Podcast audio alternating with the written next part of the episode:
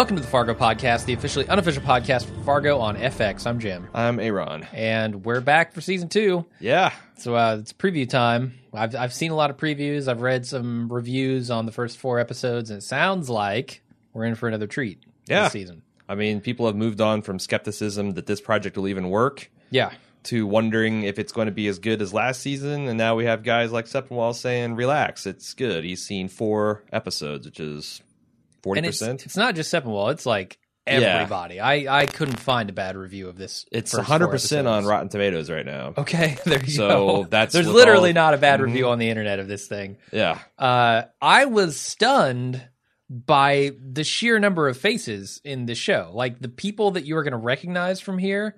I mean, it's not even just the main cast. It's guys like Ron Swanson shows up. Sure. You've got like Kieran Culkin from, you know, like Scott Pilgrim, who Yep. played the best friend. Like just top to bottom, this cast looks astounding. Michael Hogan is in it. Yeah, so I I've definitely want to talk about all that. You know, we asked our listeners uh, for for pre-back, Yeah, yeah. pre-feedback, and I had uh, Jake from Tallahassee wrote in. I said quite simply, I think season two has the potential for greatness. I don't think it'll shit the bed like True Detective season two had, did, which that was a fear after we saw True Detective season two. Oh, yeah. Some things considered, it would all take place in Sioux Falls during the 1970s with a younger version of Lou Solverson. This was the major talking point during season one, with Lorne and old Lou talking about the massacre at Sioux Falls. Another thing to consider, according to synopsis, part of the season will deal with the misadventure with Ronald Reagan and an enigmatic local gang.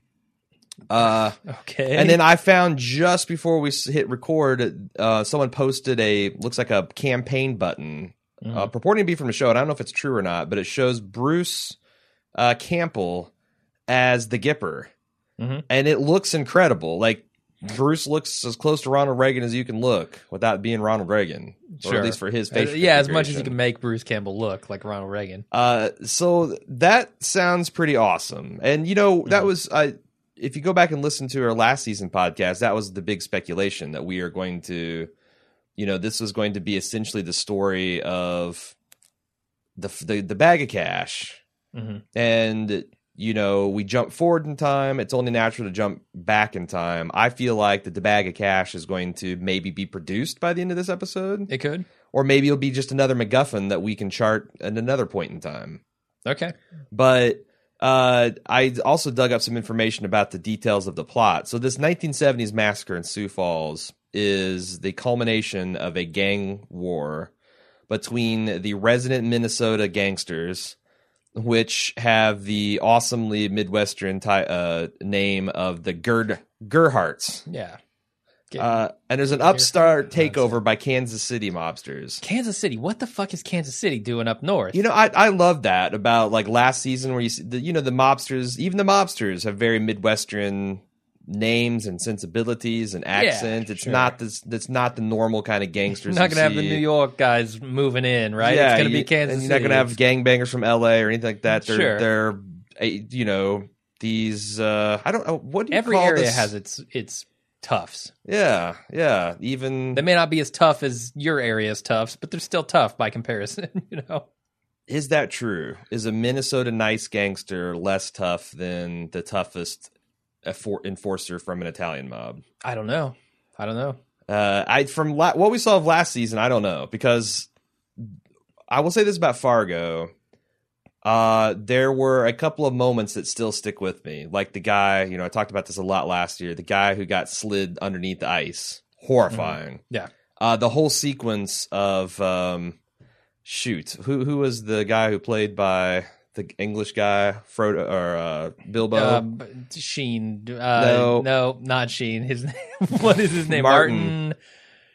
Martin. Short. There you go. No, it's not Martin, Martin. Freeman. Freeman. There you go. the whole sequence with him and his new wife yeah. and the travel agency and her picking up uh, some paperwork Mhm. is just totally gasp. Yeah, totally gasp worthy. Yeah. And I'm looking forward to seeing that uh, in, in, in this episode too. You talked about, or this season, you talked about the casting. Patrick Wilson, he is the Night Owl Yeah, from he's Lou. The Watchmen. He is, uh, he is the uh, one day boyfriend of uh, the girl from Girls and the weird season two episode of Girls. Oh, oh yeah. Okay. Yeah. And now he Huh. is uh, Molly's father. Molly from the first season, Lou. Yeah. Ted Danson plays either Lou's father or perhaps Lou's wife's father. It wasn't clear from the the details that I saw. Who is the sheriff of the Minnesota town, Mm-hmm. and uh, Patrick i or Lou is is uh, uh, works on that force. But you mentioned Nick Offerman. Yeah. he plays the town conspiracy theorist. I mean, come on. I can only get so erect. There's the before I start suffering blood, you know, so some blackouts. Or you have to see a doctor. Yeah, yeah. Uh, Jesse Plemon plays a butcher's apprentice, Ed, who's Mm-hmm. described as an everyman who's too slow and trusting. This is essentially every character that Jesse Ple- Plemons plays. Uh, It's weird to be a young man who's building a career out of playing characters with some form of mental or emotional retardation. Is it? I I've never seen that happen before. Hmm. To play one after another. And the other thing is like I that, this is the big worry I have for the season because I don't I I enjoyed him well enough as Todd in Breaking Bad.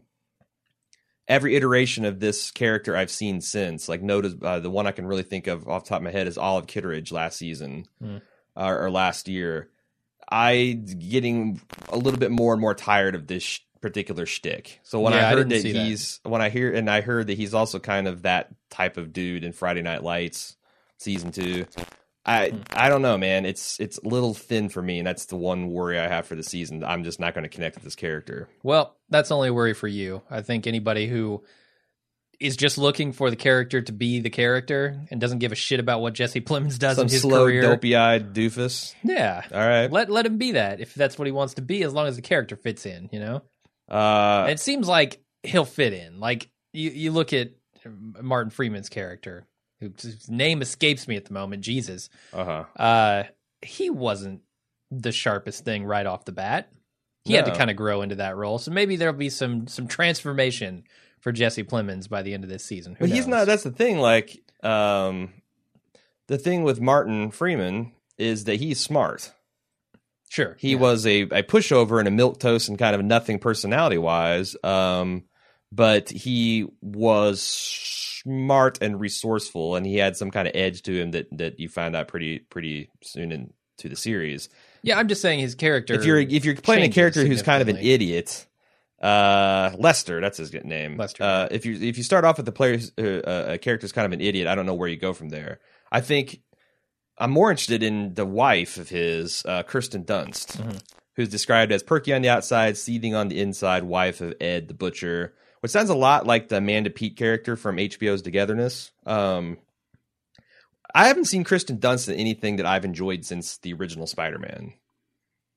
And I didn't so Okay. much enjoy Kirsten Dunst in that fair. as I enjoyed just the character of Mary Jane, and her relationship with Peter Parker, and Yeah.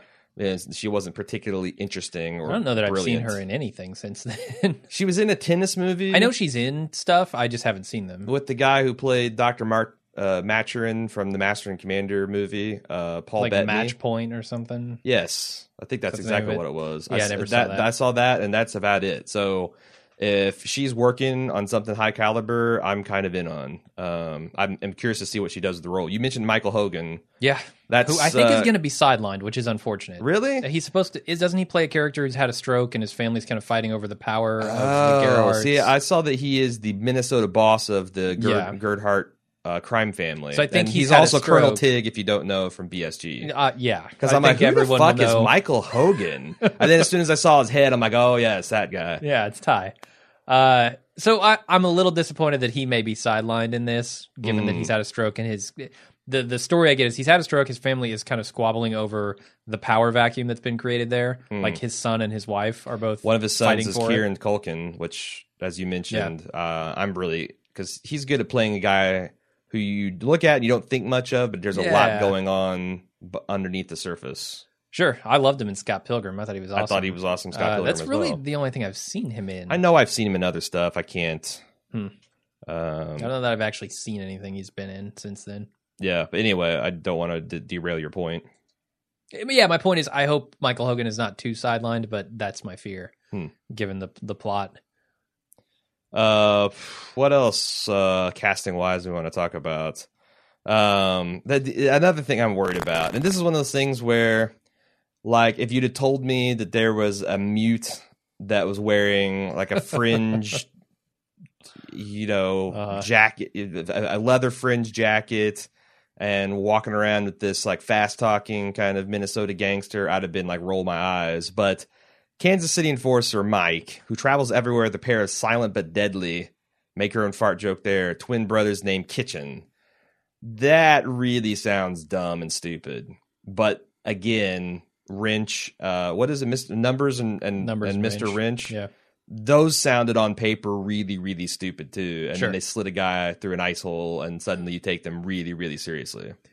Yeah, yeah, and you see that that scene where he walks up to the counter and he's like, "Give me a whatever glaze with this Yeah. long drawn out A," and it's like, "All right, I think that works." Like, I I don't take anything too seriously in Fargo, right? It's all a little bit tongue in cheek. It's all And that's how they rope you on in. purpose. You don't take it seriously until the blood starts flowing. You're like, oh shit. Yeah, yeah. There are moments where it makes you sit up and go, "Whoa, I didn't expect that." And so- so I don't I don't ever think anything's kind of out of the range of Fargo, frankly. Yeah, I mean, like Steve Buscemi as a contract killer Mhm. slash kidnapper doesn't seem like it works on paper either. sure, yeah. uh, but then it totally does. Um, the other thing I want to talk about is Noah Hawley. Yeah. the Creator. creator uh, and the main writer behind last season is directing either the first or second episode. You excited to see what he can do behind the camera?